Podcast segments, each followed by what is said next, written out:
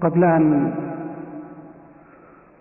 نبدأ درس اليوم مستمرين في الشرح أحب أن أقف وقفة عند عبارة سابقة سأل عنها بعض الإخوة ألا وهي قول ابن قدامة رحمه الله تعالى ولا نصف الله قوله ولا نصف الله بأكثر مما وصف به نفسه. ثم قال بلا حد ولا غاية ليس كمثله شيء وهو السميع البصير. وابن قدامة هنا يقرر منهج أهل السنة والجماعة في باب أسماء الله وصفاته. وهو أنهم يثبتون ما أثبته الله وأثبته رسوله من غير نقص سواء كان هذا النقص بنفي أو تعطيل أو نحو ذلك وبغير زيادة فلا يأتون من أنفسهم بصفات ولو ظنوها حسنى بأسماء ولو ظنوها حسنى لا يأتون منها بشيء ليصف الله سبحانه وتعالى بها بل صفات الله سبحانه وتعالى عمادها التوقيف على ما ورد أي أننا نثبت ما ورد وننفي ما ورد نفيه ونتوقف عن ما لم يرد إثباته ولا نفيه. ثم إن الشيخ هنا قال بلا حد ولا غاية. ومقصوده رحمه الله أننا نثبت لله سبحانه وتعالى هذه الصفات على ما يليق بجلاله وعظمته. ونقول إن صفاته ليست لها غاية. أي ليس لعلم الله غاية ومنتهى. كما أنه ليس لكلام الله سبحانه وتعالى أيضا غاية ومنتهى. فالله سبحانه وتعالى بكل شيء عليم. يعلم ما كان وما لم يكن لو كان كيف كان يكون. كما أن كلامه تعالى لا ينقضي. ولهذا قال تعالى ولو أن ما في الأرض من شجرة أقلام والبحر يمده من بعده سبعة أبحر ما نفدت كلمات الله. وفي الآية الأخرى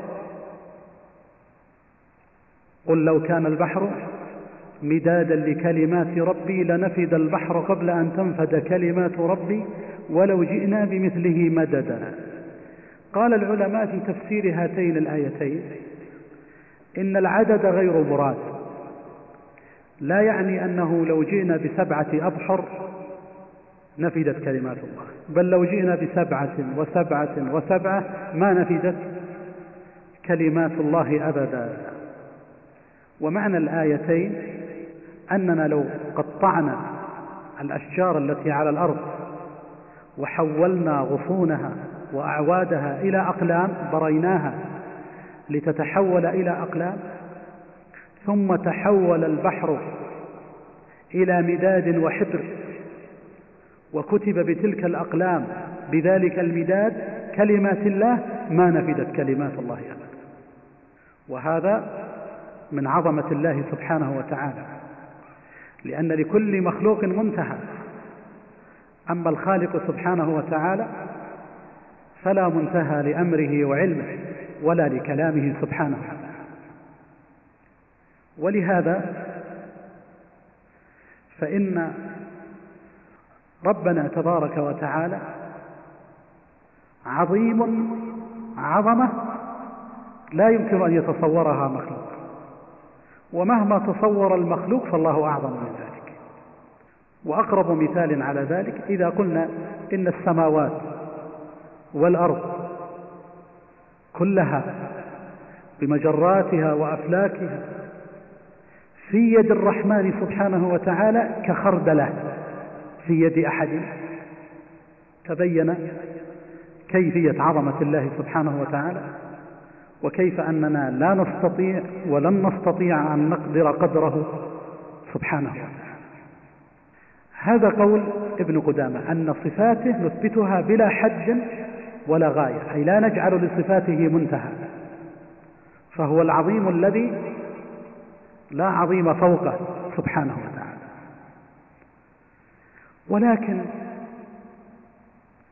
كلمة الحد هنا كلمة فيها إجمال. ولهذا ورد عن بعض السلف إثبات الحد. ورد عن بعض السلف إثبات الحد لله سبحانه وتعالى. فأين ورد إثبات الحد؟ وما معناه وما هو القول الحق في هذه المسألة؟ نقول ورد إثبات الحد لله سبحانه وتعالى في باب الاستواء. فقد سئل عبد الله بن المبارك رحمه الله تعالى نثبت أن الله على العرش استوى؟ قال نعم. نثبت أن الله على العرش استوى. قال السائل بحد؟ قال بحد. فما الذي قصده ابن المبارك؟ وقصده غيره من السلف من, من إثبات الحد لله. الذي قصده هؤلاء هو أن يثبتوا الفارق بين المخلوق والخالق. فنحن مخلوقون مربوبون نؤمن بأن الله سبحانه وتعالى فوقنا. ونصدق بأنه على العرش استوى. استواء يليق بجلاله وعظمته سبحانه وتعالى. ولكن قد يخطر ببال بعض عوام الناس أو ببال بعض الصوفية الحلولية أو ببال بعض الذين يقولون إن الله في كل مكان. قد يخطر ببالهم أن الله عظيم لا منتهى لعظمته. وإذا كان لا منتهى لعظمته في ذاته إذا معنى ذلك أننا مهما تصورنا شيئا فالله يمكن أن يكون أعظم من ذلك. والنتيجة أنه لا يصبح هناك فارق بين الخالق وبين المخلوق أنتم معي؟ فأراد هؤلاء العلماء أن يقرروا البينونة بين الخالق والمخلوق حتى يردوا على الحلولية وعلى الاتحادية وعلى غيرهم من الصوفية الذين لا يفرقون بين الخالق وبين المخلوق فهؤلاء قالوا نؤمن بأن الله على العرش. استوى. ونؤمن ببينونة الله عن خلقه. هذه البينونة مقتضاها كما أشار بعضهم إلى أن يكون هناك لله حد لا يعلمه إلا هو. حتى نفصل بين الخالق وبين المخلوق. ولهذا قال بعض السلف بحد قال نعم بحد لا يعلمه إلا هو. أي من باب إثبات البينونة بين الخالق وبين المخلوق. أما إذا أطلقنا هذا الأمر على قول هؤلاء العلماء إذا أطلقنا هذا الأمر وقلنا إن الله عظيم وبلا حد فقد يتوهم متوهم أن هذه المخلوقات داخل في ذاته سبحانه وتعالى. فأراد أن يبين هذه البينونة التي دلت عليها النصوص الكثيرة من كتاب الله ومن سنة رسوله صلى الله عليه وسلم بين الخالق وبين المخلوق. وبعض السلف رحمهم الله تعالى قالوا كلمة الحد هذه لم ترد لا في كتاب الله ولا في سنة رسوله صلى الله عليه وسلم ومن ثم فنحن لا نثبتها ولا نقول بحد. وإنما نقول على عرش استوى ونثبت لله الصفات ونتوقف في هذا. إذا انتهينا إلى خلاصة مهمة في هذا الباب مفادها أن من السلف من لم يطلق إثبات الحد من لم يطلق لفظ الحد. وكأن عبارة ابن قدامة هنا كأنها موحية بهذا القول ولهذا قال بلا حد ولا بلا حد ولا غاية. لأن هذا اللفظ لم يرد لا في كتاب الله ولا في سنة رسوله صلى الله عليه وسلم. بعض السلف أثبتوا الحد لله لكن حدا لا يعلمه إلا هو وإنما أثبتوه للرد على الحلولية وللرد على كثير مما ينكر علو الله سبحانه وتعالى واستواه على العرش وليثبتوا البينونة بين الخالق وبين وبين المخلوق. لهذا فنحن نقول إن لفظ الحد من الألفاظ المجملة. فنستفسر هذا الذي يثبت لفظ الحد إن كان يقصد أن الله يحده شيء فنحن نقول إن الله سبحانه وتعالى قد أحاط بكل شيء. والله سبحانه وتعالى لا يقدر قدره إلا هو. وإن قصد بلفظ الحد بيان البينونة بين الخالق والمخلوق وأن الله تعالى على العرش استوى ليس على الأرض بذاته سبحانه وتعالى وإنما علمه أحاط بكل شيء. فنقول المعنى الذي أثبته صحيح ولكن إثباتك للفظ الحد لم يرد لا في كتاب الله ولا في سنة رسوله صلى الله عليه وسلم. فنلحق لفظ الحد بلفظ الجسم والجهة والتحيز ونحو ذلك. ونستفصل عن قائلها.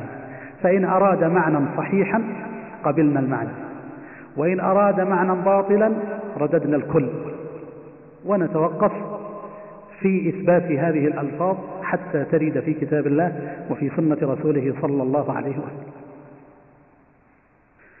ثم نتابع بالنسبة لما وقفنا عليه من درس اليوم.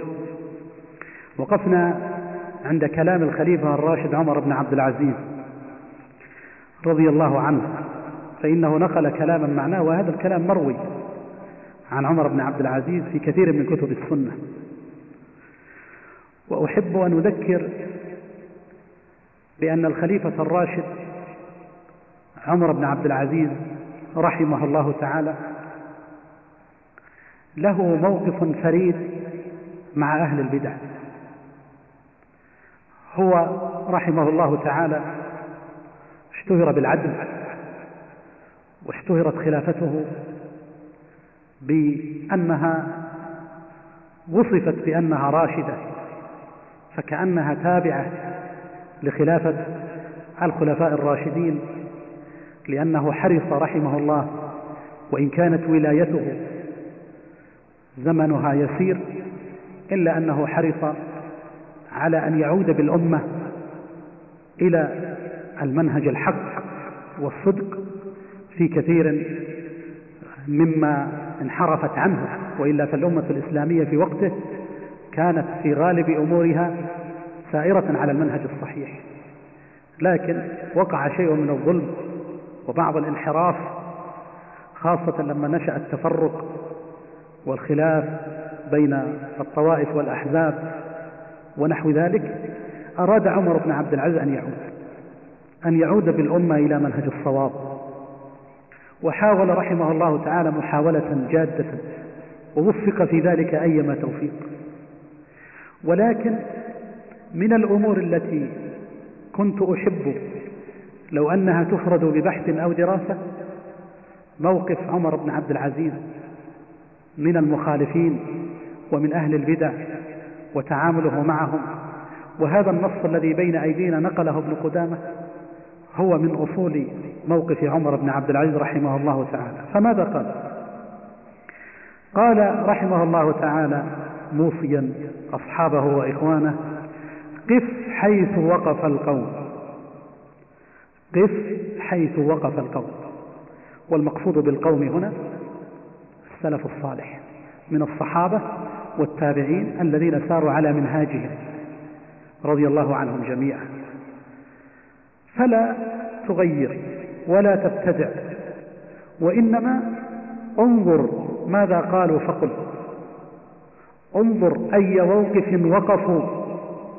فقف معهم وقف وقفتهم. قف حيث وقف القوم.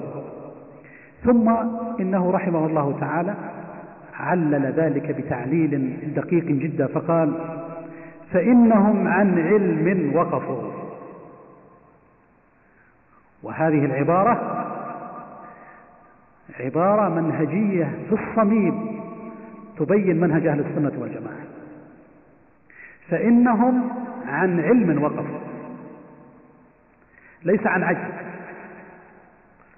بعض المتكلمين المتأخرين الذين ابتدعوا الكلام إذا قيل لهم إن السلف ما تحدثوا عن ذلك قالوا كانوا مشغولين بالجهاد.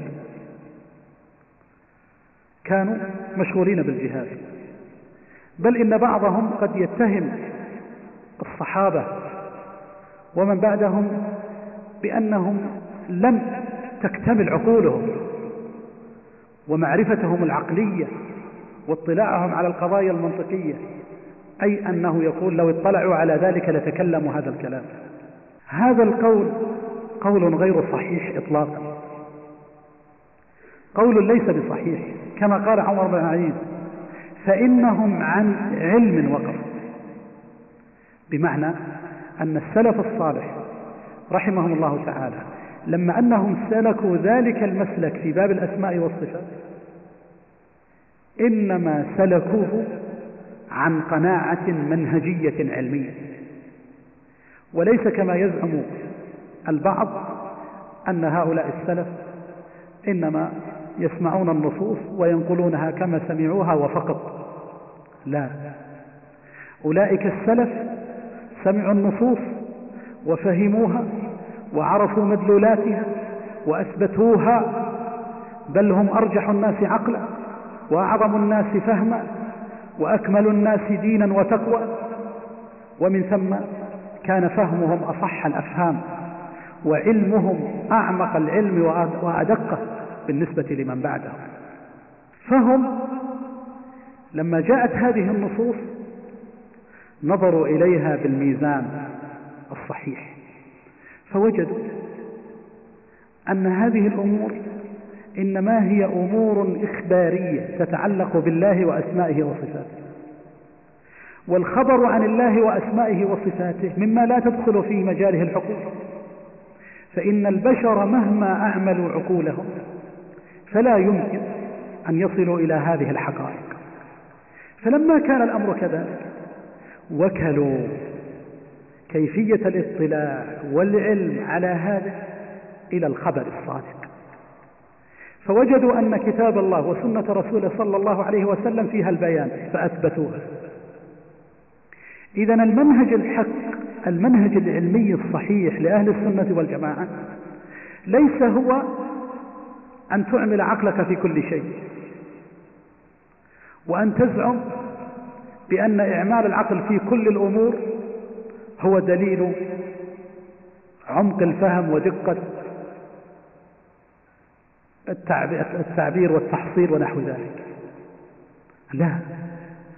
المنهج الصحيح هو أن تعطي كل ذي حق حقه فإذا كان هناك خبر عن غائب فأنت والحالة هذه يجب أن تأخذ الخبر من مصدره لأنه لا مجال لذلك الخبر بالنسبة لعقلك مهما أعملت فكرك فيه وهذه قضية أيها الإخوة منهجية. لكن في المجالات الأخرى لا أعملوا عقولهم. في المجالات التي للعقل فيها مجال أعملوا عقولهم.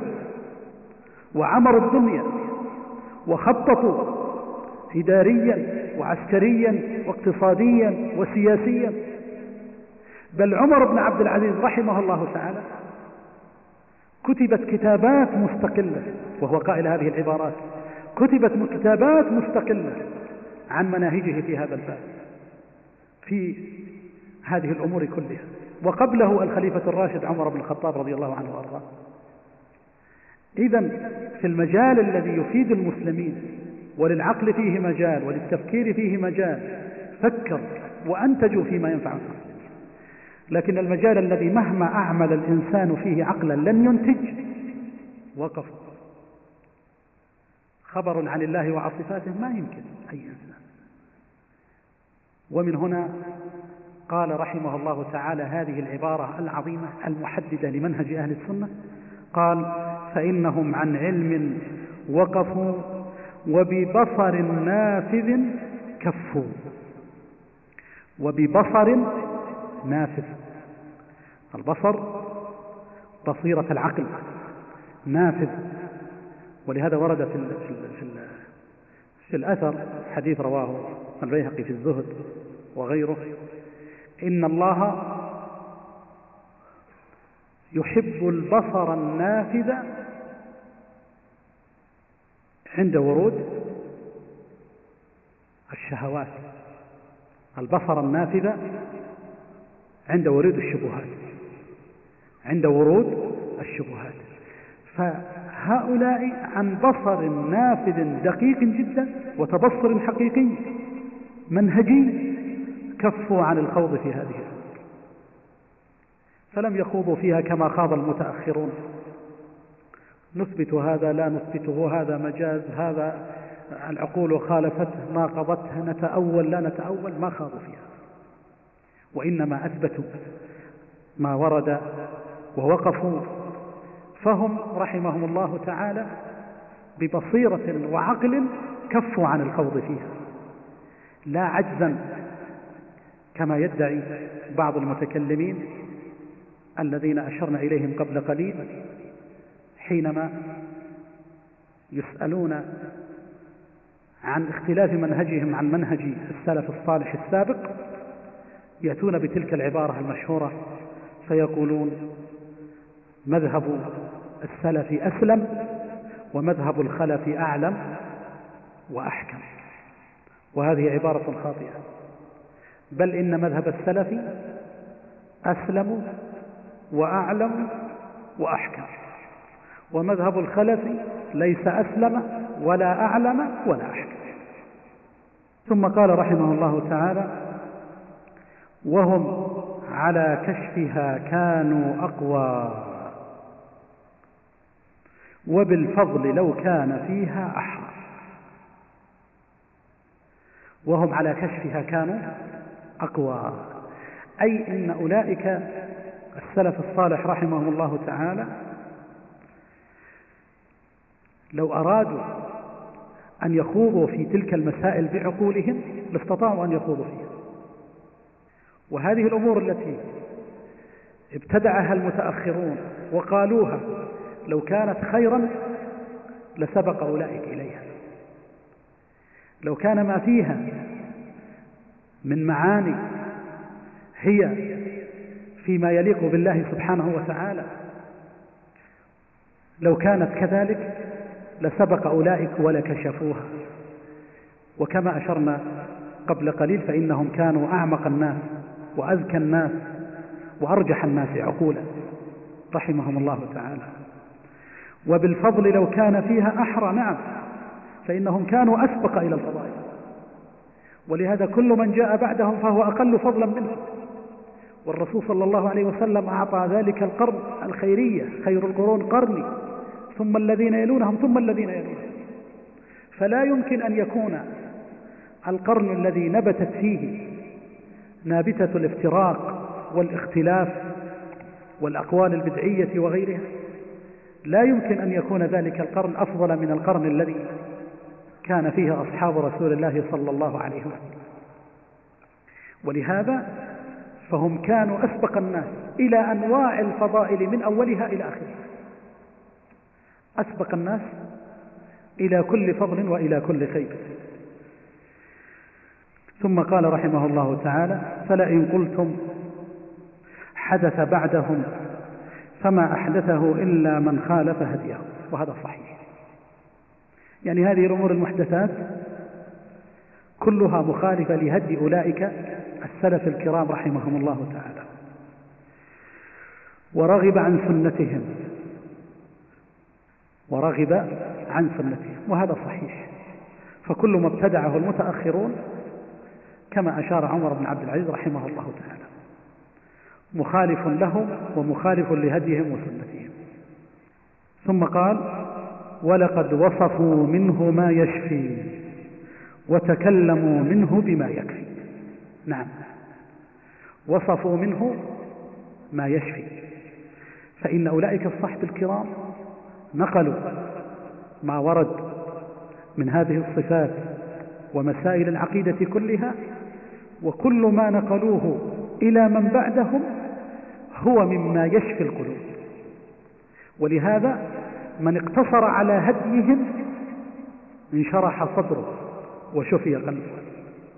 ومن لم يقتصر على ذلك بل ظن أنهم قصروا فأعمل عقله وأدخل نفسه في باب التأويلات الباطلة ونحوها انتابته الأمراض المتعددة. وهذا بلا شك اطمئنان. السلف الصالح ليس كفوضى المتأخرين بل من سلك سبيلهم كان أكثر اطمئنانا. فهم رحمهم الله تعالى وصفوا لنا وبلغونا ما يشفي وتكلموا بما يكفي فإنهم رحمهم الله تعالى. كان كلامهم قليلا لكن كان مفيدا وكان كلامهم مربوطا بعمل بخلاف من كان بعدهم. فقد كثر كلامهم وقل فقههم وتقلص عملهم فأصبح المتأخرون يقولون ما لا يفعلون يكثر كلامهم بلا فائدة. ثم قال رحمه الله تعالى فما فوقهم محسر وما دونهم مقصر. ما فوقهم محسر وما دونهم مقصر. أراد رحمه الله تعالى أن يبين أن منهجهم وسط. فمن أراد أن يغلو ويثبت غير ما أثبتوه ويظن أنهم أنقصوا بعد الحاجات فإنه غال عنهم غير متبع لطريقتهم وما دونهم أي أنه قصر ولم يأخذ بجميع ما جاءوا به وإنما اكتفى ببعضه ونحو ذلك فهو إيش؟ فهو مقصر. ولهذا فلفظة محسر هنا ترجع إلى بعض المعاني اللغوية. فإن المقاتل الذي ليس عليه درع ولا على رأسه مغفر يسمى حاسر يسمى حاسر. ولهذا في قصة بني قريظة ماذا كان يقول أحد المنافقين للرسول صلى الله عليه وسلم؟ يقول يا رسول الله أظن في قصة بني النضير. يا رسول الله ثمانمائة حاسر تضرب أعناقهم مرة واحدة. هذا لا يكون. يعني حاسر يعني ليس عليهم. ليس معهم سلاح وليس عليهم دروع وليس على رؤوسهم المغفر الذي يتقون به ضرب ضرب السيوف. فهو حاسر ولهذا يقول الله سبحانه وتعالى فارجع البصر هل ترى؟ من فطور بالنسبة للسماء نظر تبارك الذي بيده الملك وهو على كل شيء قدير الذي خلق الموت والحياة ليبلوكم أيكم أحسن عملا وهو العزيز الغفور الذي خلق سبع سماوات طباقا ما ترى في خلق الرحمن من تفاوت. فارجع البصر هل ترى من فطور؟ ثم ارجع البصر كرتين. ينقلب إليك البصر خاسئا وهو حسير. ما معنى حسير؟ كليل ضعيف. من شدة من شدة النظر. فإن الإنسان إذا نظر واشتد نظره إلى شيء ولم ينتهي فيه إلى أمر رجع البصر حسيرا كليلا لأنه لم يصل إلى غاية. وهذا واضح. الإنسان منا لو أراد وقال له قائل مثلا انظر هنا على بعد 15 كيلو أو 20 كيلو في ذلك الجبل فيه بقعة كذا. لنفترض مثلا ينظر إليها بالناظور. فجاء هذا الإنسان ينظر بالعين المجردة إلى الجبل فيرى الجبل لكن يريد أن ينظر إلى البقعة البيضاء أو السوداء أو نحو ذلك. تجده ينظر ينظر ينظر ينظر ثم في النهاية يكل يكل بصره. هذا الإكلال جاء من إيش؟ من شدة الغلو في النظر أليس كذلك؟ والمبالغة فيه. هنا يقول ابن الإمام بن عبد العزيز فما فوقهم محسر. أي من أراد أن يقول أنا أفضل من الصحابة ويثبت ما لم يثبتوه ويعمل ما لم يعملوه فيما فيه هدي الرسول صلى الله عليه وسلم فهو محسر سيرجع كليلا. ولهذا قيل إن المنبت لا أرضا قطع ولا ظهرا. أبقى أليس كذلك؟ حتى في باب العبادة ما هو عبد الله بن عمرو بن العاص. رضي الله عنه وأرضاه لما عزم على الصيام الرسول صلى الله عليه وسلم أوصاه بالأهون ولكنه قال أنا أستطيع أكثر من ذلك أليس كذلك؟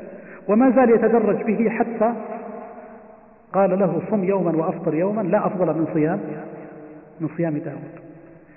فعبد الله بن عمرو في شبابه كان قويا استطاع لكنه في آخر عمره قال ليتني أطعت رسول الله صلى الله عليه وسلم. مع أن الأمر كله سنة لكنه لا يريد أن يتخلى عن أمر فارق عليه رسول الله صلى الله عليه وسلم. فالمهم أن الإنسان إذا غلا في الأمر انتهى فيه إلى في النهاية إلى الضعف والعجز. ولهذا فإن الغلو مردود والتقصير والتقصير مردود. لأن التقصير معناه تخلي عن بعض الأمور وبعض القضايا التي ورد بها الشرع ووردت بها أدلة الكتاب والسنة. كما أن الغلو فيها يؤدي إلى هذا. ومنهج السلف رحمهم الله تعالى وسط في كل الأمور. وسط في باب العبادات وسط في باب المعاملات وسط في باب الأحكام وسط في باب العقائد. وسط بين الملل. وسط بين جميع الطوائف. كل الطوائف تجد إما طائفة غالية في هذا الباب أو مقصرة. إما إفراط وإما تفريط. منهج أهل السنة والجماعة في هذا الباب وسط وهذا الذي أشار إليه عمر بن عبد العزيز رحمه الله تعالى. ولهذا قال شارحا ذلك لقد قصر عنهم قوم فجفوا. قصر قوم فجفوا. فالجافي هو المقصر لأنه الجافي هذا الذي أعرض فكأنه أعرض عن بعض منهجهم. وتجاوزهم آخرون فغلوا. تجاوزهم آخرون فغلوا وهذا تفسير للعبارة السابقة. ثم قال وإنهم فيما بين ذلك لعلى هدى مستقيم. أي إن أولئك السلف والصحب الكرام رحمهم الله تعالى كانوا بين ذلك على طريق مستقيم. ثم نقل كلمة الإمام الأوزاعي فقال وقال الإمام أبو عمر الأوزاعي أحد الأئمة المشهورين له فقه عظيم وهو من أئمة التابعين المشهورين رحمه الله تعالى. ماذا يقول الإمام الأوزاعي؟ الإمام المشهور متوفى سنة 157 يقول عليك بآثار من سلف وإن رفضك الناس. وهذه وصية لجميع العلماء. عليك أن يلزم آثار السلف رحمهم الله تعالى وإن رفضك الناس. أي وإن ابتعد عنك الناس أو رفضوا مقالتك أو رفضوا منهجك أو رفضوا طريقتك لا تعبى به ما دمت سائرا على منهج السلف فلا تعبى بهؤلاء وإياك وآراء الرجال. وإن زخرفوه لك بالقول. أي إياك أن تجعل معتمدك آراء الرجال. ولو زخرفوه وحسنوه بالعبارات المنمقة وغيرها. فإن هذه الآراء إياك أن تعتمد عليها وتترك الكتاب والسنة. لكن آراء الرجال إذا كانت شارحة وموضحة لمنهج السلف الصالح فإن الاطلاع عليها مما يعين على ذلك. لكن إذا كانت آراء الرجال وزخرفتهم للقول وتنميقهم له مخالفا لما ورد من كتاب الله ومن سنة رسوله صلى الله عليه وسلم فاحذر ذلك حذرا شديدا. ثم قال رحمه الله تعالى وقال محمد بن عبد الرحمن الأدرمي لرجل تكلم ببدعة ودعا الناس إليها هل علمها رسول الله صلى الله عليه وسلم وأبو بكر وعمر وعثمان وعلي أو لم يعلموها؟ قال لم يعلموها. قال فشيء لم يعلمه هؤلاء علمته أنت؟ فقال الرجل فإني أقول قد علموها. قال أفوسعهم ألا يتكلموا به ولا يدعو الناس إليه أو لم يسعهم؟ قال بلى وسعهم. قال فشيء وسع رسول الله صلى الله عليه وسلم وخلفاءه لا يسعك أنت. فانقطع الرجل فقال الخليفة وكان حاضرا لا وسع الله على من لم يسعه ما وسعهم. وهكذا من لم يسعه ما وسع رسول الله صلى الله عليه وسلم وأصحابه والتابعين لهم بإحسان والأئمة من بعدهم والراسخين في العلم من تلاوة آيات الصفات إلى آخره. أولا هذا الأذرمي الصحيح أنه بالذال هو إمام مشهور. اسمه عبد الله بن محمد الأذرمي الجبوري. تتلمذ على وكيع بن الجراح وسفيان بن عيينة وغيرهم. روى عنه أبو داود وروى عنه النسائي وعبد الله بن أبي عبد الله بن الإمام أحمد والموصلي أبو يعلى الموصلي وغيره. وكان هذا العالم الفاضل طبعا هو مترجم الأزرمي هذا في تهذيب التهذيب. انظروه في من اسمه عبد الله. في تهذيب التهذيب الجزء السادس صفحة أربعة وخمسة. وقد أشار ابن حجر في تهذيب التهذيب إلى هذه القصة التي معنا.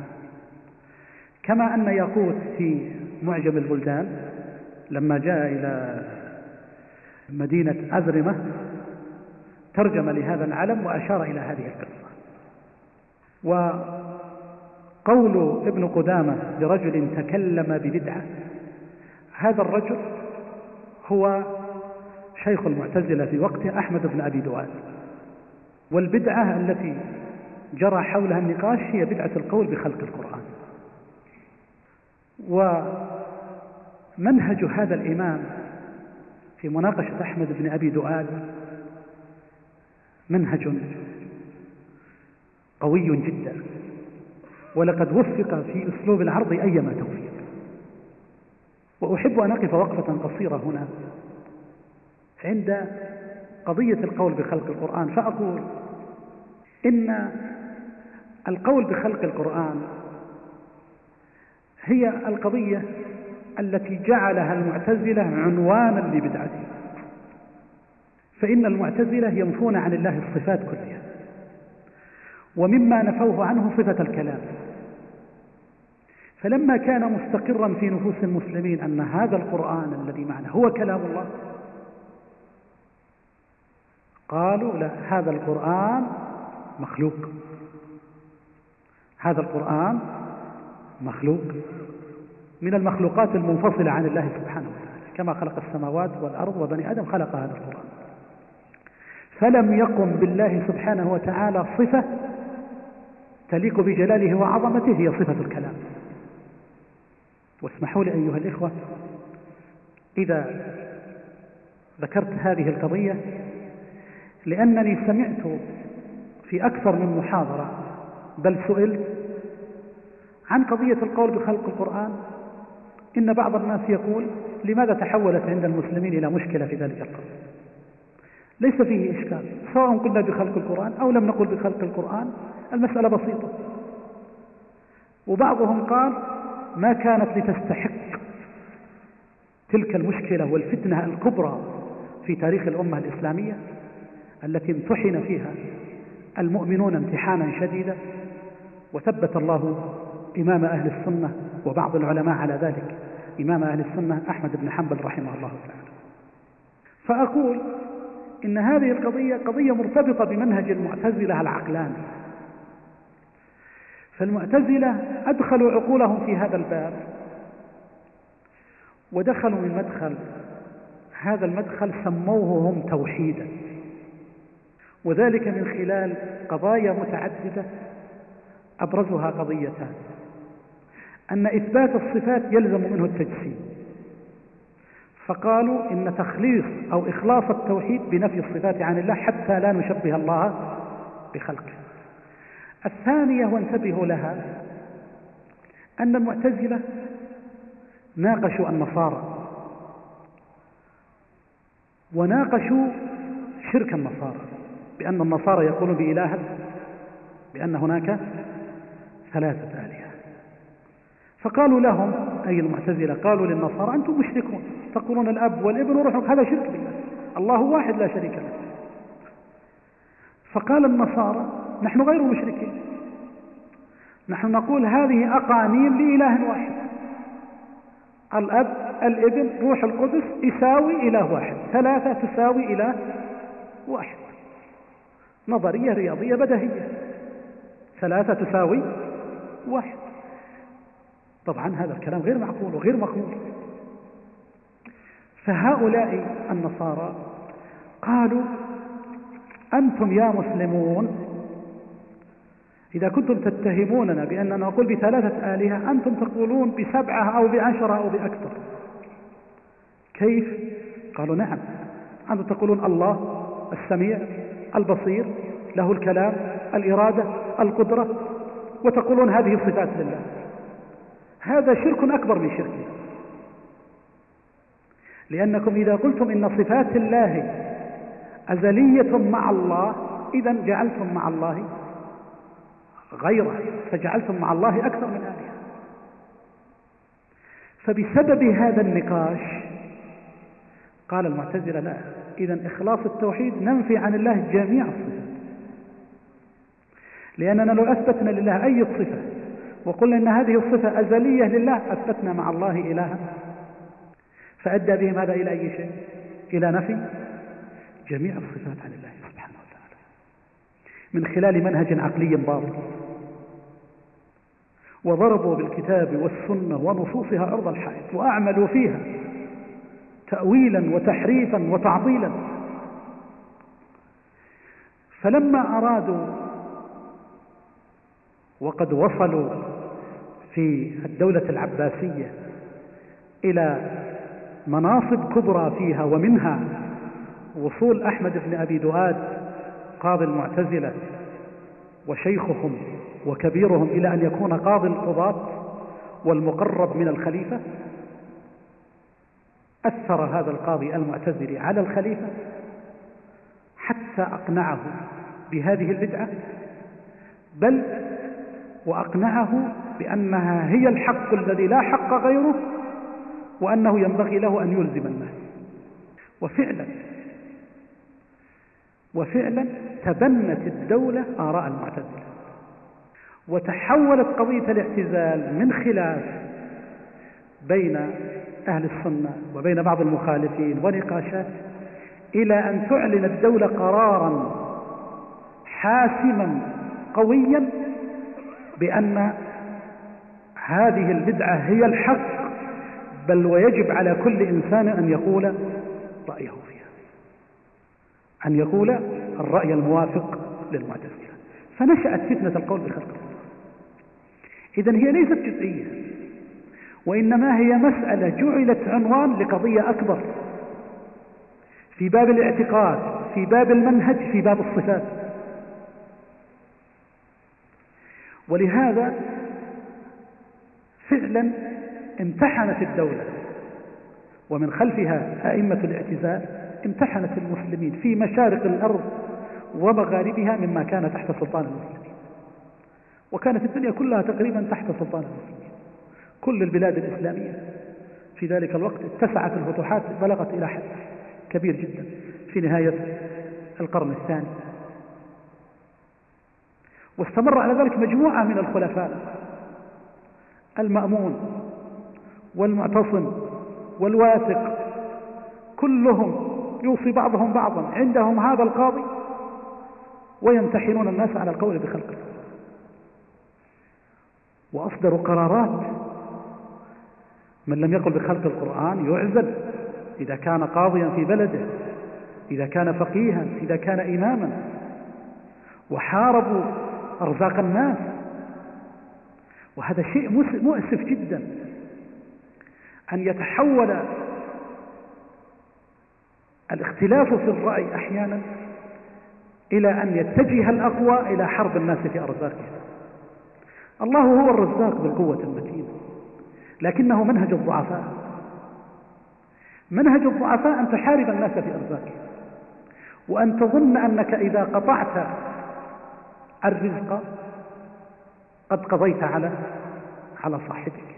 فعلا في ذلك الوقت قالوا من لم يكن كذا فيجب أن ينعزل ولهذا بعض العلماء اضطر إلى التورية إلى أن يوري.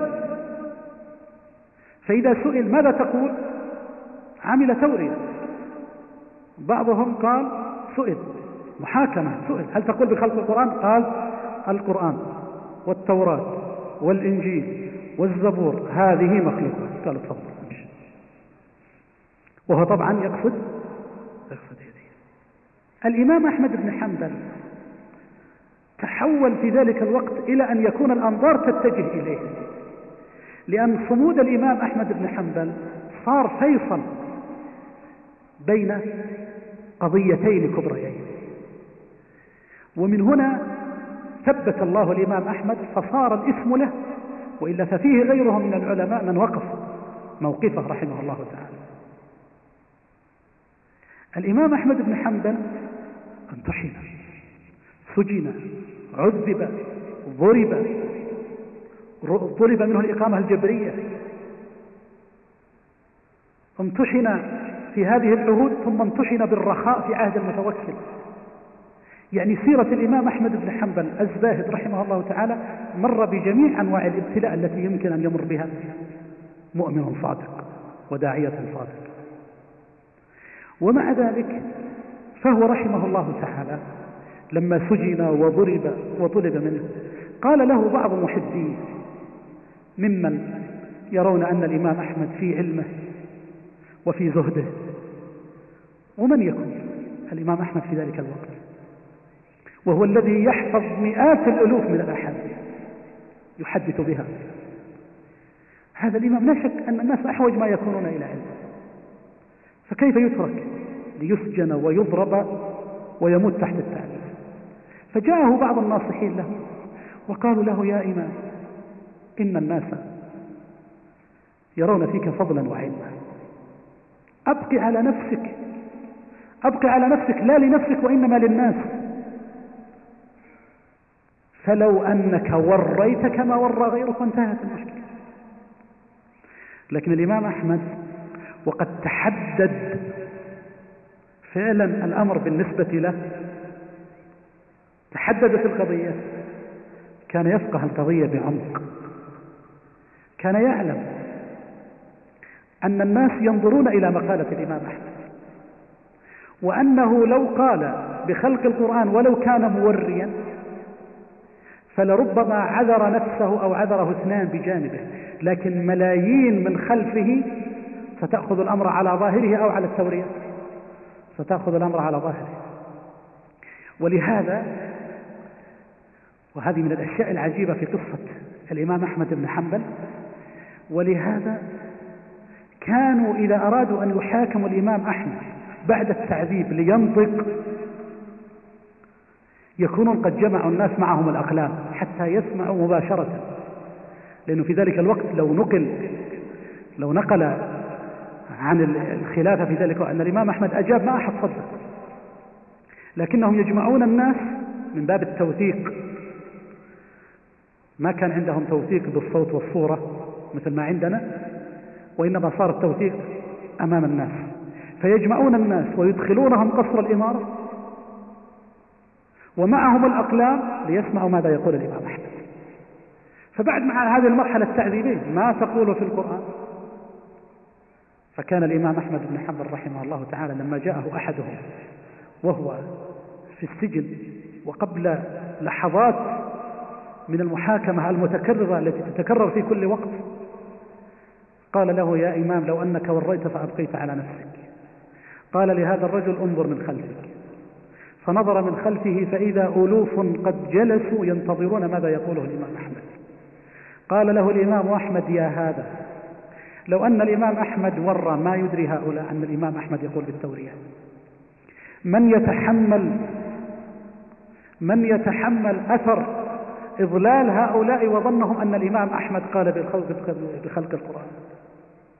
وفعلا ثبت رحمه الله تعالى وثبته الله سبحانه وتعالى وكان يقول لهم إيتوني بكتاب الله وبسنة رسوله. ماذا تقول فيه؟ ما أقول. القرآن كلام الله. هل تقول إنما خلق؟ القرآن كلام الله منزل غير مخلوق. إيتوني بكتاب الله وبسنة رسوله. إيتوني بدليل. ذلك وفعلا حاولوا معه. ولو أردنا أن نستطرد ما جرى في تلك القصة؟ فإن فيها عبرا كثيرة جدا. فإنهم حاولوا معه محاولات كثيرة حتى محاولات فكرية. بحثوا عن الحجج والدلائل ليأتوا بها ليقولوا الإمام أحد يلزمك أن تقول بخلق القرآن. ومع ذلك أجابه عن ذلك ونقض كل شبهة بل إنه رحمه الله تعالى قد ثبته الله سبحانه وتعالى حتى بنصائح من داخل السجن وقد كان مسجونا مع اللصوص وغيره ولهذا كان يقول بعد الإفراج عنه كان يترحم على أحد السجناء اللصوص. فأحد أبنائه قال له يا أبتي كثيرا ما تترحم على هذا. قال هذا واحد من اللصوص التقيت به في السجن. قال ولماذا تترحم عليه؟ قال كنت جالسا في السجن فأتاني أحد أصحابي وجاء لي يثبتني ويقول لي يا إمام اثبت يا إمام فقلت له إنني أنا لا أخاف وإنما أخاف ألا أقوى على الضرب. يعني الإمام أحمد يخاف ألا تقوى نفسه على تحمل الضرب فيقول غير الحق هذا الذي أخاف وإلا لست أخاف ضربا ولست أخاف موتا وإنما يخاف أن يلجئوه بالضرب إلى أن يقول غير غير الحق. فكان بجانبه أحد اللصوص يسمع الحوار. فقال له يا إمام اثبت يا إمام على الضرب.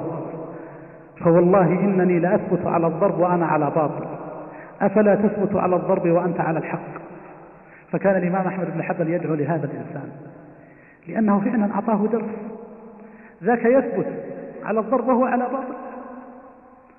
أفلا يثبت الإنسان وهو على حق؟ المهم أن فتنة القول بخلق القرآن هي البدعة التي وردت في هذه القصة. وجعلها المعتزلة عنوانا لمنهج فكري عقدي في الأمة الإسلامية من أقصاها إلى أقصاها. فليست قضية كما يقول البعض أنه يعني لماذا كبرت هذه المشكلة ولماذا ضخمت. ونحن نقول والله لو لم يكن فيها إلا صفة الكلام لله. وقد ابتدعها هؤلاء فإنها حقيقة بأن يتحمل الإنسان في سبيل إثبات منهج أهل السنة والجماعة ما تحمل الإمام أحمد بن حنبل رحمه الله تعالى. لكن تعالوا إلى قصة الأذرمي هذا عبد الله الأذرمي الإمام في هذه القضية قصته كما حكاها ابن الجوزي في ترجمة الإمام أحمد وحكاها أيضا الذهبي في سير أعلام النبلاء في المجلد الحادي عشر أيضا في ترجمة الإمام أحمد بن حنبل صفحة 312 إلى 316 من الجزء الحادي عشر من سير أعلام النبلاء. خلاصة القصة هي أن هذا الرجل الأذرم أتي به مقيدا ليمتحن بالقول بخلق القرآن. وكان كل ما يرد الامتحان يكون الخليفة حاضر وقاضي القضاة حاضر والمسألة نوع من المحاكمة والنقاش. فدخل. وهو بقيوده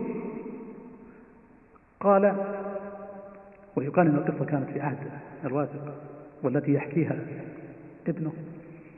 فقال هذا الشيخ السلام على أمير المؤمنين ورحمة الله وبركاته. فقال الخليفة لا سلام عليك ولا رحمة. مذنب مجرم مرتكب لبدعة. إثبات كلام الله سبحانه وتعالى وأنه يقول القرآن كلام الله غير مخلوق لا سلام عليك ولا رحمة. فقال هذا القاضي بكل أدب بئس ما علمك مؤدبك. إن الله يقول وإذا حييتم بتحية فحينوا بأحسن منها أو ردوها. هنا انتبه أحمد بن أبي دؤاد. كان يظن أنه أمامه شيخ عادي فتبين أنه أمامه شيخ فقال أحمد بن أبي دؤاد القاضي المعتزلي يا أمير المؤمنين إن الرجل صاحب حجة فدعني أحاجه. قال تفضل. حاجة فبدأت المحاجة بينهما. فقال هذا الشيخ الأذرمي لأحمد بن أبي دواد أسألك أو تسأله فقال أحمد بن أبي دواد أيضا من باب يعرف ما عنده اسأل أنت. فقال له الشيخ انتبهوا للسؤال الأول. قال هذا الذي تدعو إليه القول بخلق القرآن. أعلمه رسول الله صلى الله عليه وسلم وأبو بكر وعمر؟ المعتزلي إيش قال؟ قال لا. قال لا. فقال له سبحان الله شيء علمته ما علمه رسول الله صلى الله عليه وسلم ولا أبو بكر ولا عمر. والله إن هذا علم لا ينفع. فانقطع. ولهذا بعض الروايات أنه قال للخليفة هذه واحدة. يعني سجلنا عليه نقطة في انقطاعه في الحوار. فقال أحمد بن أبي داود أقلني. يعني أقلني عن الجواب الأول فإنني أقول قد علموها. انتبهتم معي؟ فإنني أقول قد علموها. إذا صارت النتيجة ما هي؟ النتيجة أن أحمد بن أبي دؤاد يدعي ماذا؟ يدعي أن الرسول وأبو بكر علموا هذه البدعة التي قال بها. فقال له ذلك الرجل لما علموها هل تكلموا بها ودعوا الناس إليها؟ هل تكلموا بها ودعوا الناس إليها؟ فقال لهم لا لم يتكلموا بها ولم يدعوا الناس إليها. فقال له أفلا وسعك ما وسعهم؟ أفلا وسعك ما وسعهم؟ يعني أمر وسع رسول الله صلى الله عليه وسلم وأبا بكر وعمر وعثمان وعلي ولم يسعك أنت إلا أن ترغم الناس وتلزمهم بذلك. فصار الخليفة يردد يردد عباراته الأخيرة وسع رسول الله صلى الله عليه وسلم. وأبا بكر وعمر أفلا يسعون ما وسعهم؟ ويكررها ويفكر فيها. ثم قال في الحال فكوا قيوده. ففكوا قيوده وأطلق سراحه. ويقال إنه بسبب هذه القصة توقف الإمام الواثق الخليفة الواثق في آخر أمره عن القول بخلق القرآن حتى يقال إنه ما مات إلا وقد تاب. إلا وقد تاب من ذلك. تعالوا إلى منهج هذا الإمام في النقاش. فعلا. فعلا في النقاش. هل علموها أو لا؟ إنسان يبتدع بدعة جديدة. فإذا كانوا لم يعلموها فكيف أن تصبح أعلم من أصحاب الرسول صلى الله عليه وسلم بل أعلم من الرسول عليه الصلاة والسلام؟ ثم بعد ذلك. ثم بعد ذلك أيضا لما أنه قال لا إنهم علموها قال هل دعوا الناس إليها وفعلا ما دعوا الناس إلى القول بخلق القرآن. فلما تبين أنهم لم يدعوا إليها إذا ألا يسعنا ما يسع هؤلاء؟ فانقطع الرجل وأخرس المبتدع ولا شك أن هذا من توفيق الله سبحانه وتعالى. إذا العبرة من هذه القصة هي منهجية هذا الإمام وكيف أنه ب لا بحجج عقلانية وغيرها وإنما بالحجة القوية البسيطة البسيطة في عرضها وفهمها لكن لأنها كانت منهجية كانت قوية مؤثرة لأنها كانت تعتمد هذا المنهج الصحيح في أن الأمور ترجع. إلى ما كان عليه السلف الصالح وأن من ابتدع بدعة فقد أحدث. كانت نتيجتها ما وفق الله سبحانه وتعالى هذا الإمام لهذا العرض القوي. قال الخليفة وكان حاضرا لا وسع الله على من لم يسعه ما وسعه. وهكذا يقول نعم. وهكذا من لم يسعه ما وسع رسول الله صلى الله عليه وسلم وأصحابه والتابعين لهم بالإحسان بإحسان. والآئمة من بعدهم والراسخين في العلم. من تلاوة آيات الصفات وقراءة أخبارها وإمرارها كما جاءت فلا وسع الله عليها. وهذا من كلام ابن قدامة رحمه الله تعالى تعليقا. فما كان عليه الرسول والصحابة والتابعين لهم بإحسان. لأنه قد وجد في التابعين من كان منحرفا. فلو أنه كان فهو وإن كان من من يعيش في عصر التابعين إلا أنه لم يتبع الصحابة رضي الله عنهم بإحسان وإنما غير وبدل ثم قال والأئمة من بعدهم والراسخين في العلم. ولا شك أن من أعظم علامات الرسوخ في العلم هو أن يرجع الإنسان فيما علم إلى من؟ فيما لم يعلم إلى من؟ يعلم. ولهذا كل من كان رسوخه في العلم فإنه يقول عن الشيء الذي لا يعلمه لا أدري. الإمام مالك وهو الإمام مالك سئل عن أربعين مسألة. فأجاب عن أربع وقال عن ست وثلاثين منها لا أعلم. وهكذا. فكيف في باب أخبار الصفات؟ الراسخ في العلم هو الذي يتوقف على الخبر الصادق ويقف عند الخبر الصادق. وهذا لا شك أنه من أعظم الرسوخ في العلم. والراسخين في العلم ثم قال وصفه من تلاوة آيات الصفات يعني الواردة في القرآن العظيم. وقراءة أخبارها أخبار الصفات الواردة في سنة رسول الله صلى الله عليه وسلم. وهكذا كان العلماء كانوا يتلون القرآن ويعلمونه الناس وإذا مروا على آية الصفات لا يعطلونها ولا يشبهونها وإنما يثبتونها. لكن جاء من بعدهم وقال إذا وقف عند قوله تعالى ويبقى وجه ربك الرحمن على العرش استوى قال قفوا لا تفهموا من الآية ظاهرها هذه الآية لو وقفنا عند ظاهرها لو كذا ووقعنا في التشبيه استوى بمعنى استولى وجهه بمعنى ذاته وهكذا يعمل فيها تأويلا. لا الأئمة من قبل كانوا يقرؤونها ويتلونها ويفسرونها بلا تأويل. كذلك أيضا قراءة أخبار الصفات. الأئمة كانوا يحدثون بالأحاديث لا يفرقون بين أحاديث الأحكام وأحاديث الصفات لا يفرقون بينها أبدا وإنما يحدثون بها جميعا. وتعلمون أن مناهج الأئمة في تصنيف الحديث على على أقسام. منهم من صنف الحديث على الأبواب مثل ما فعل البخاري ومسلم وأبو داود والترمذي والنسائي وابن ماجه وغيرهم فهؤلاء بوضوا الصلاة الزكاة الإيمان القدر إلى آخره. ومنهم من لا ذكر الأحاديث حسب حسب الأسانيد. إما حسب أسانيد الصحابة مثل مسند الإمام أحمد وغيره من المسانيد أو حسب معجم شيوخه مثل معجم الطبراني الصغير مثلا. أو المهم أنه إذا ذكر أسانيد الصحابي كالإمام أحمد بن حنبل مثلا فإنه يذكر كل مرويات هذا الصحابي. لا يفرق بين العقيدة ولا بين غيرها. لا يقول لا نحن نذكر لكم الأخبار أما أحاديث الصفات فهذه أمرها عظيم. ونخاف أن تشبهوا ونخاف أن تمثل. لا. يقرؤونها ويريدونها ويوردونها ويتلونها ويحدثون بها. لا يفرقون بين بينها وبين غيرها من الأحاديث. وهذا منهجهم. ثم قال وإمرارها كما جاءت. فدعا عليه في الأخير فلا وسع الله عليه. إمرارها كما جاءت سبق أن شرحناها في عبارة سابقة. أي أنهم يمرونها كما جاءت بالإثبات.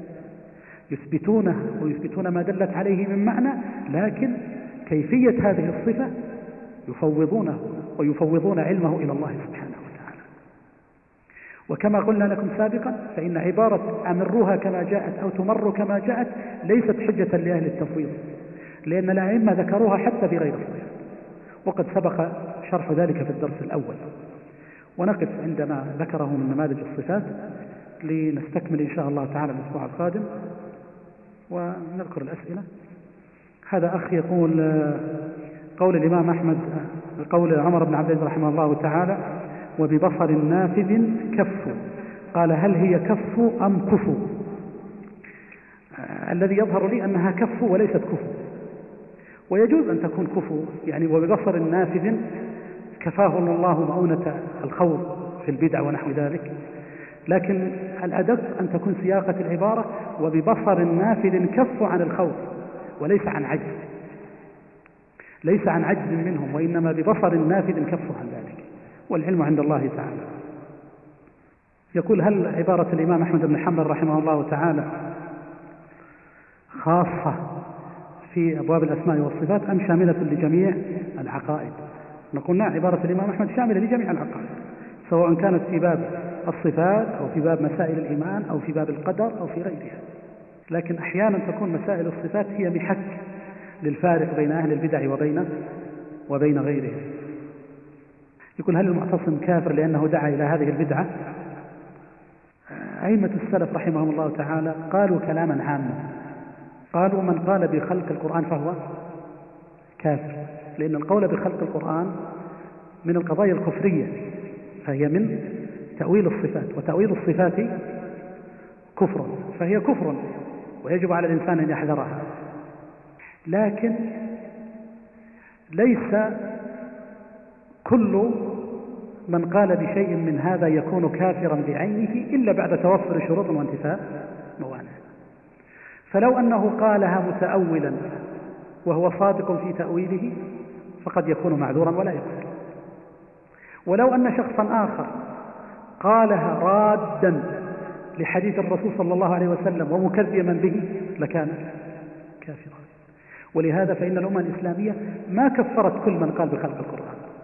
قالوا من قال بخلق القرآن فهو كافر لكن ما كفروه وإنما ورد عن بعض السلف تكفير أعيان معينين. سئل عن فلان المعروف برده للنصوص وببدعته وبغير ذلك فقال فلان كافر.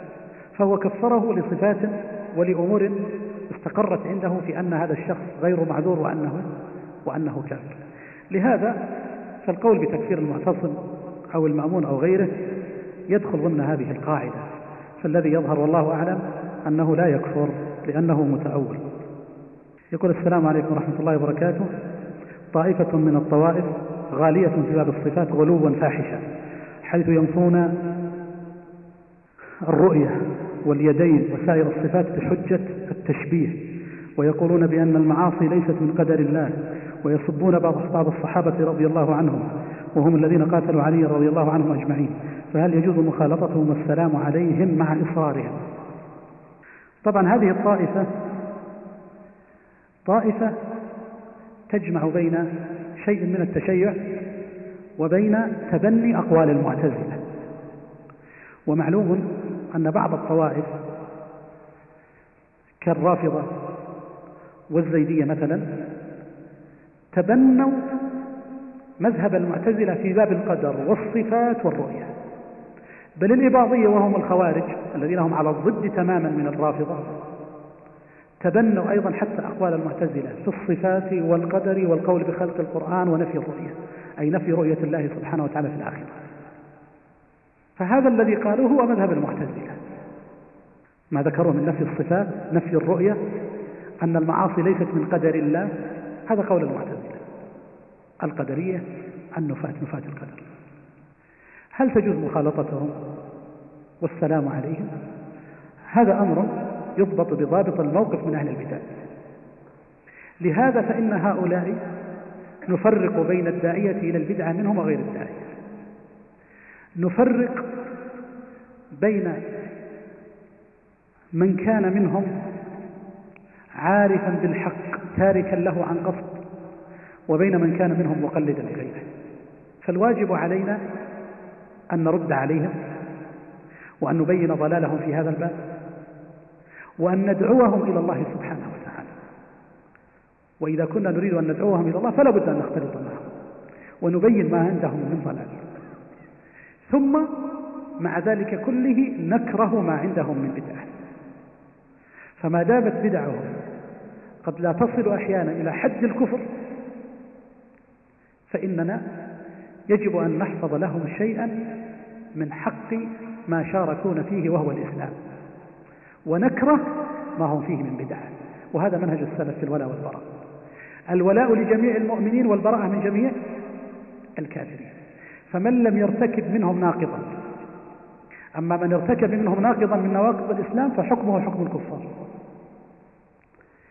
فالولاية لجميع المؤمنين والبراءة من جميع الكافرين. المسلمون المرتكبون لبدعة أو الواقعون في فسق أو كبيرة يوالون على قدر إيمانهم ويعادون على قدر بدعتهم أو أو فسقهم. متى؟ إذا كانت بدعتهم غير مكفرة. أما إذا كانت مكفرة مخرجة لهم عن دائرة الإسلام مثل بعض الفرق والطوائف فهؤلاء حكمهم حكم الكفار. هذا أخ سائل يسأل يقول هل أحاديث الآحاد لا يؤخذ بها في العقائد؟ يعني ما ما رأيك في من يقول أحاديث الآحاد لا يؤخذ بها في باب العقائد؟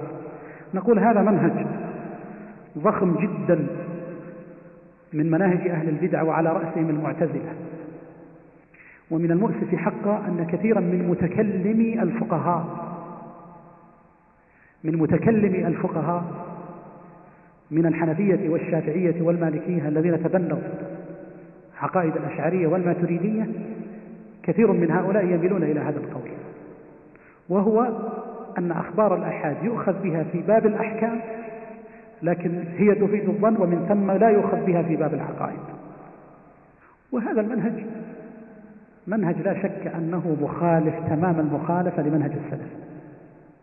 وحكاية الخلاف في هذه القضية أن كثيرا منهم يحكيها على أنها الجمهور يرون أنه لا يفيد العلم ولا يحتج به في باب العقائد. وقلة من الحنابلة أو من غيرهم يرون أنه يفيد العلم ويحتج به في باب العقائد. حكاية الخلاف في هذه الطريقة حكاية معكوسة. بل جماهير العلماء يرون أنه يفيد العلم ويحتج به في باب العقائد وقلة ممن تبنى مذاهب المتكلمين من المعتزلة ومن غيرهم قالوا يفيد الظن ولا يحتج به في باب العقائد ومن تأمل, تأمل أحوال الأمة الإسلامية في نقلهم لحديث الرسول صلى الله عليه وسلم وتفرغ جهابذة العلماء وعلم الجرح والتعديل يقطع بأن القضية ليست خبر أحد وإنما القضية هي تبليغ الرسالة. لأن من قال يفيد الظن وقال لا يحتج بها في باب العقائد معناها صار سلما للطعن بجميع سنة الرسول صلى الله عليه وسلم. ونتيجتها أن الله سبحانه وتعالى لم يبلغ لم يوصل إلينا هذا بالطريقة الصحيحة. أما أهل السنة والجماعة فيقولون لا. الرسول بلغ الصحابة والصحابة بلغوها من بعدهم ووصل إلينا بالأسانيد والطرائق الصحيحة ومحفظ البخاري استخرج صحيحه سبعة آلاف حديث من أكثر من ستمائة ألف حديث. الإمام أحمد بن حنبل كان يحفظ يحفظ مئات الألوف من الأحاديث الموضوعة المكتوبة الضعيفة. القضية ليست سهلة قضية ممحصة ومبينة. ومن ثم فإن القول بأن أخبار الأحاد لا يحتج بها في باب العقائد مناقض فعهد الصحابة والقرون الثلاثة المفضلة جماهير العلماء كلهم في منهجهم يقررون أن خبر الأحد إذا كان صحيحا إذا كان صحيحا أي أنه ثابت بالإسناد الصحيح ليس فيه علة ليس فيه شذوذ لم يتكلم العلماء فيه فهو يفيد العلم ومن ثم نأخذ به في باب العقيدة كما نأخذه به في أي باب من أبواب الأحكام الأخرى. وتفصيل هذا لعله تأتي له مناسبة أخرى. يعني نحرص على الأسئلة التي في الدرس ونكملها إن شاء الله تعالى في الأسبوع القادم. هذا أخ يسأل سؤال عن قضية استمرار الدرس. فيقول من المعلوم أن العقيدة لا تأثر كبير في حياة المسلم وحيث أن هذا الدرس من الدروس المهمة فلو فلا نريد أن نقتصر على خمسة أسابيع لأن في هذا إخلال لا إخلالا لغة إخلالا بالكثير من العلم في هذا الكتاب الذي أشرتم إليه. نرجو أن يطول هذا الدرس. سندرس إن شاء الله هذا الاقتراح ووفق الله الجميع لما يحبه ويرضاه وصلى الله وسلم على نبينا محمد.